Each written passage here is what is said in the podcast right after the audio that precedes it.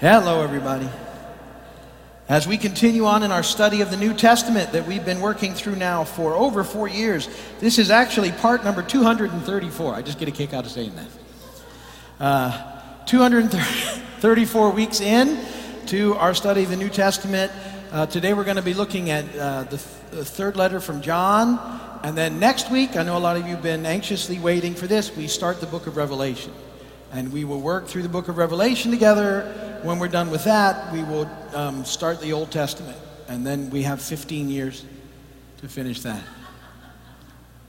And then we'll start in the New Testament again. And then we'll do the other one again. And then that should be enough. then it'll be on you guys. you can go wherever you want from there. um, so we're in this third letter to John, and uh, uh, John, you know, is the author of obviously the Gospel of John, and then the letters, First John, Second John, Third John. He's also the author of Revelation. So um, all of these things are, are, are his, and we, we looked at First John, Second John. We're going to look at Third John today. These are short letters, Second and Third John, um, to uh, address little situations that are going on and, uh, and then we'll, we'll get into the book of Revelation. Most of John's letters were written somewhere between 85 and 95 AD. So John uh, had been uh, going for quite some time at this point in his life, because um, whatever you know, if you if you use that as a date and you think of Jesus' ministry, earthly ministry, sort of coming to some conclusion, 30 something AD. Um, then, then you've got another 50 or 60 years, and John was young, but still, he's going to have some time on him by this point in time. Um, when you, when you read these letters, he says things like, My children, quite often, because after this long time in ministry, he's seen as a spiritual father to many, and that's how they consider him, and so he's writing to my children. Um, in John 2, when we looked at it, we were, we were um, instructed by John not to be hospitable to false teachers. Remember, the, there was sort of a plague on the church at that time false teachers and false teachings and, and he was telling them, uh, you know, don't, uh, we don't want you welcoming them and taking them in. You, you need to have a difference. In this letter, he's talking about the importance of hospitality to true teachers. And, and he's certainly saying that this is something that you need to um, take on. It's a definite important part of the ministry that you have. And this letter was written to, his, um, uh, to a friend of John's named Gaius. And all we know about Gaius is that he's a friend of John's, a dear friend of John's. We don't know anything else from it. Doesn't we don't have any other information uh, about Gaius other than he was a dear friend of um, the Apostle John, and it was uh, to whom this letter was addressed. So let's uh, hop in. There's two themes I want to talk about out of this letter today. So 3 John chapter 1, verses 1 through 14. Uh, the elder, that's John, to my dear friend Gaius, whom I love in the truth.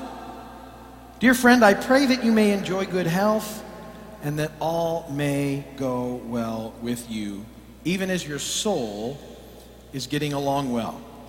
It gave me great joy to have some brothers come and tell me about your faithfulness to the truth um, and how you continue to walk in the truth. Will you do me a favor, one of you guys? Take that and um, go into the soundboard and take the reverb out Or it gets funny on the recordings. It gave me great joy to have some brothers come and tell about your faithfulness to truth and how you continue to walk in the truth. I have no greater joy than to hear that my children are walking in the truth. Dear friend, you are faithful in what you are doing for the brothers, even though they are strangers to you. They have told the church about your love. You will do well to send them on their way in a manner worthy of God. It was for the sake of the name that they went out, receiving no help from the pagans. We ought therefore to show hospitality to such men, so that we may work together for the truth. I wrote to the church, but Diotrephes, who loves to be first, will have nothing to do with us. So if I come, I will call attention to what he is doing, gossiping maliciously about us. Not satisfied with that, he refuses to welcome the brothers. He also stops those who want to do so and puts them out of the church. Dear friends, do not imitate what is evil, but what is good. Anyone who does what is good is from God. Anyone who does what is evil has not seen God. Demetrius is well spoken of by everyone, and even by the truth itself. We also speak well of him, and you know that our testimony is true. I have much to write you, but I do not want to do so with pen and ink. I hope to see you soon, and we will talk face to face. Peace to you. The friends here send their greetings. Greet the friends there by name. And blessed be the word of the Lord. So, as I said, in, there's two themes that I really wanted to touch on in this particular letter. One of them is the idea of hospitality, and the other idea is uh, about physical and spiritual well being. And so, um, interestingly, as far as hospitality goes, it's what we've been talking about now for the last eight, nine weeks or so in our um, weekend celebrations. And one of there's this quote that I love when I talk about hospitality, and it's from Dietrich Bonhoeffer. And I haven't done it since we started that series. And he says this The church is the church only when it exists for others, not dominating, but helping and serving. It must tell men of every calling what it means to live for Christ, to exist for others. And, and I, I think in there you get the idea of hospitality. The church is only the church when it exists for others and when it's helping and serving. And that's sort of the idea of hospitality. And, and the Greek word that's translated hospitality means a love of strangers. Uh, and, and so a definition of hospitality would be the quality or disposition of receiving and treating guests and strangers in a warm, friendly, and generous way. And the hospitality we've been talking about is about loving others through Christ and making them feel special, important, comfortable, so that ultimately they can receive uh, they can hear and receive the gospel message, the good news of Jesus Christ. And that, that we, in that way, then can help them in the process of, of being delivered from the kingdom of darkness into the kingdom of light, the kingdom of God. And so uh, on, our, on our weekend series, we've been talking about this idea of, of a kingdom hospitality, which is about, um, you know, taking a stand on behalf of our neighbors against the tricks and the traps and the schemes of our enemy so that people can be set free from the kingdom of darkness and delivered into the kingdom of light. And so um, you've been hearing that if you've been here on the weekends, and, and uh, you understand that concept as it goes as far as hospitality So it's all about making people feel comfortable um, and then ultimately, for us, uh, hospitality is, is so that we can uh, focus on in mission. Um, but hospitality, and we'll move into this in our series too, is also about, you know, um, encouraging one another and making each other feel welcome and, and a, an important and vital part of the body of Christ. And so all of that is about uh, hospitality. Now, another big theme in the letter is about physical and spiritual well-being. And uh, it might not seem like a huge deal, but it was because it really combats a, um, a false teaching that's going on. Let me read you the verse, and, and it's uh, the second verse. Dear friend, he said, I pray that you may enjoy good health, and that all may go well with you, even as your soul is getting along well. And John here expresses his concern for his friend's physical and spiritual well being. And the, the false teaching that was, was very prevalent at this time in the church was that the, the spiritual um, uh, life couldn't have anything to do with the physical life. They were two absolutely separate things. Uh, that's what Gnosticism is really all about. And so the teaching would go as far as to say that Jesus really didn't come in the flesh because he couldn't have, because the, the, the physical is evil and the spiritual is holy. Um, the problem with that is it takes people to extremes um, where either they think that because the spiritual and the physical are two separate things, that gives them then the freedom to do whatever they want in the physical because it doesn't make any difference to the spiritual side of their life, which is untrue. Or they get a, the, the other opposite twist, which is. Um, um, be, you know that they uh, can can sort of uh, forget about everything that uh, uh would matter as far as their physical life or anything else, or, um, they, they just need to totally concentrate on their spiritual side and they don't engage in life the way that they need to. Um, there's a balance of the spiritual and the physical in the life of believers. And, and both are an important part, and we don't want to we don't want to forget about either part. Um, there's a blend that takes place in us in Christ as we yield to the Holy Spirit, and um, I, I think it's important that we hold on to that context. I think there's five areas that are really important in this idea to be aware of. And so we're going to we just want to talk about them real quick. I've talked about them in the past, but I like to bring them forward every now and again uh, when the opportunity arises, especially around that verse, verse 2, about the connection between your soul being well and, and, and, and taking um, some care of the physical aspects of life. And so the five things that I think are really important are about praying well, eating well, moving well, living well, and resting well. And let's just touch on them quickly. The first one about praying well, um, I will be talking about that whole concept this weekend. Um, but there's a verse, one of my favorite verses, 1 Thessalonians 5:17. Very short verse, two words. Pray continually. That's what praying well looks like to me. It's about praying continually. It's about developing and maintaining a, um, a prayer life. And that this is very important in us and, and uh, through us, and really sort of sets the, the tone for every part of our life. It's certainly one of the spiritual components, but if we don't have that one in place, the, the, um, the three physical things that are sort of in there get more and more difficult because we need these things to sort of work together. The next idea is one of eating well. And um, here's, here's what's fascinating to me. And so I, I speak to you as someone has food issues. And if you've known me throughout my life, you know that I've been much bigger than this. And, uh, and, and so it's been something that I've dealt with. Um, and and uh, here's, here's why it's such an issue for me. Maybe you can relate to it, maybe you can't, but because it's, not everybody has the same thing. But the, the thing about eating well is that eating is at the heart of our daily lives, and it's a social event, and it's really a God ordained time for fellowship. Um, it's around the table that we build relationships. It's one of the reasons why we promote eating here. It's really not about food, it's about fellowship. Um, because throughout the church, and especially in the early church, they got together and around a meal, they had great fellowship, and the things of God flourished. And so that's a big part of what we do. And, and so this idea of table fellowship was was a big part of the ministry of Jesus and the life of the early church.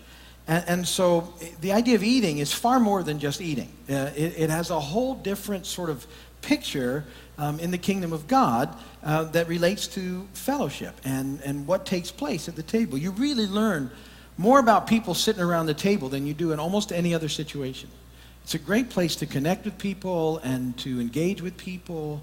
And, and so it's at the heart, sort of, of fellowship in the idea of the early church and in the kingdom. And that's one of the reasons why the enemy twists it. And, and our enemy is so good at twisting things and making counterfeits. And so what the counterfeit is, is that he takes that and, it, and what, what happens oftentimes is it makes food about us instead of about relationship with God and others.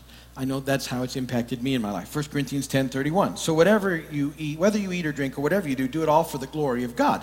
That's the admonition, uh, admonition from Paul. But see, we, we, it can often get messed up. Now, in my case, food issues, um, and, and also, you know, I have addiction stuff um, that, you know, God's always at work on in me. And, and, you know, fortunately, dealt with a lot of that stuff coming into the kingdom, but I still have battles um, with, with things. And food has been one of the primary ones. And so let me tell you what my food issues look like, just so, so in case you can relate. Um, and it's simple, and you may have heard me talk about this, but I like this idea. You ever heard of a kind bar? These little, these little bars, they're, they're about this big. And uh, kind bar is really a pretty good thing for you. It's a, it's a good thing. Um, it's got 180 calories, which in bed tastes really good. Doesn't have a lot of preservatives in it. It's mostly nuts and dried fruit and honey. And, and it's a wonderful little thing. Here's the only problem with the kind bar not big enough. It's just not big enough. And what happens is, when I eat one, I want another one. It's worse than that. Before I finish that one, I'm thinking about how much I want another one. That's a food issue. And, and here's where it comes from. Um, there's something comforting in food for me and that's not necessarily a bad thing. And I think growing up, you know, my, my mom cooked great meals, and whenever, if we didn't feel good or something, it was, what can I make you to eat? And, and so all of a sudden, then you start to connect with, if you grow up in that environment, I, when I don't feel good, I should get something to eat. And then I'll feel better. And, and, and that's a, that becomes an issue. Can for some people, not everybody, but it became an issue for me. And, and so, so oftentimes when I eat, there's something about it that, that feels good and, and I like it. Um, what I experience when I'm about to be at the end of a kind bar is actual loss. It's very strange, hard to explain. You'll only understand this if you have food issues. It's like, oh, I don't want it to be over yet because I'm, and it's, it's be, way beyond the food. It's it takes on a whole nother thing. And now, if, if you don't have food issues, but it, that I just described addiction issues in general. That's why they're, they get us in trouble. We, it's not enough. And so we always want just a little bit more. And there's a loss that happens because there's something that we feel is, is not, you know, we just, we would continue to like that to happen. And the reason that happens, you know, for me, why do I want more than one bar, is because I'm broken. Now, normal, and, and I, I do fairly well at this point in my life about going, one is enough, and I have to tell myself one's enough, and I stop with one. Um, especially if there's no more around, then I try and make that situation happen. So I don't buy six anymore. I buy one every now and again, and not very often because it's, a, it's, an, it's an issue where it can be. And so, um, so that's the process. I don't want it to end. When it does end, I'm, I'm actually would describe that feeling as, as a little sadness. And, and, uh, and what I have to do is instead of, here's, here's what has to happen, is that instead of trying to deal with uh, that sadness by eating, I have to begin to trust that God will deal with the sadness.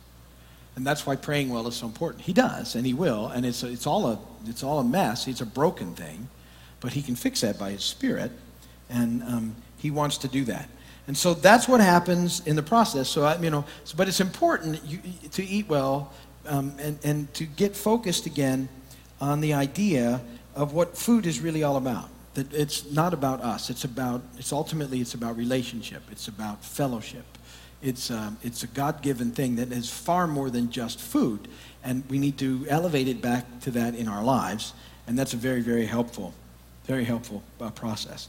And then another thing that's important is about moving well. Uh, I think it's one of the, you know, because he talked about, you know, your spiritual, uh, your soul does well as, as well as your physical life. Um, 1 Timothy 4 8 says, For physical training is of some value, but godliness has value for all things, holding promise for both the present life and the life to come. And so, you know, it says there, physical training is of some value. Um, we, we, our goal in moving well isn't about trying to, you know, look good so that people will notice us, admire us.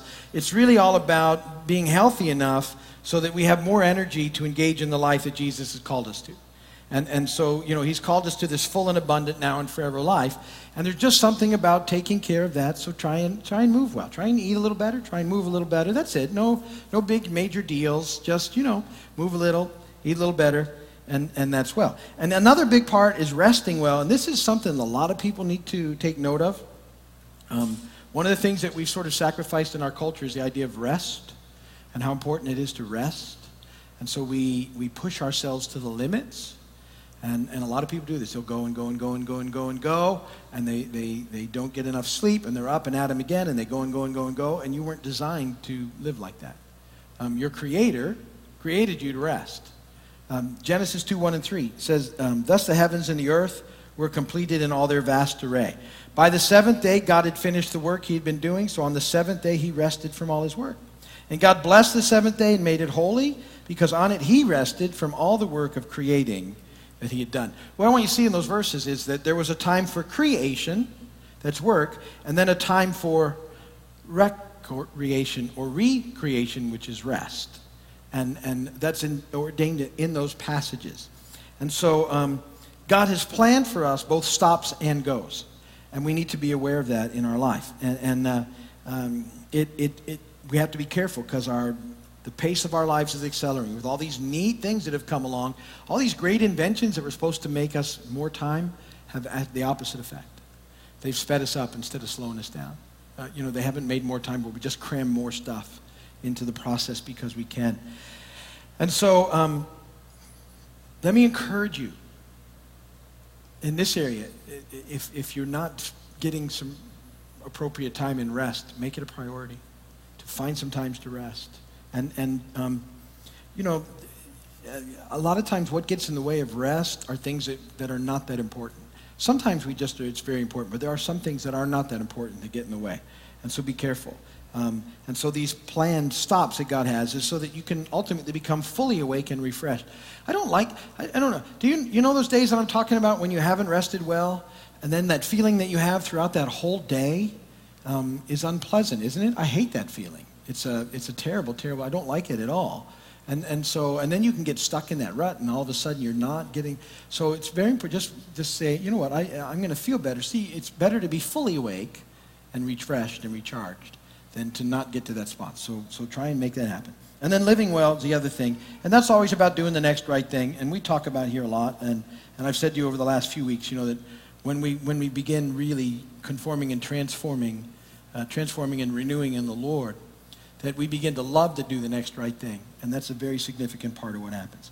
So, you know, um, just think about those things. That's, that, to me, a very important part of that letter, you know, my, that his prayer was that his friend um, would enjoy good health and, and uh, that, that all would go well with him even as his soul is getting along well. So it's a combination. It's that, that the Apostle John wants us to thrive now and forever.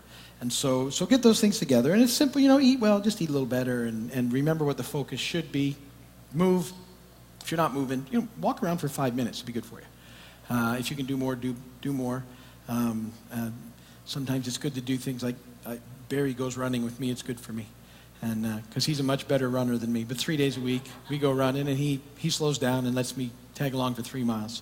And it's just helpful to have that kind of process. So get something like that uh, if you can. But, you know, obviously not everybody can be running three miles. Walk five minutes, ride your bike, move around, do something, get out, get some sunshine. It's good for you. And, and, uh, and then make sure you get rest. Really, really important part of life. Rest well. And then live by doing the next right thing. And, uh, and then I think we can in, just join in with the uh, the Apostle John in, in saying, you know, dear friends, I pray that you may enjoy good health and that all may go well with you, even as your soul is getting along well. So hold on to those things, and then next week we're in Book of Revelation. Uh, very fascinating book, and uh, I'm looking forward to the study. Uh, you have to kind of be on your toes when you do Revelation, so it'll be good. Got to do it from here. Okay.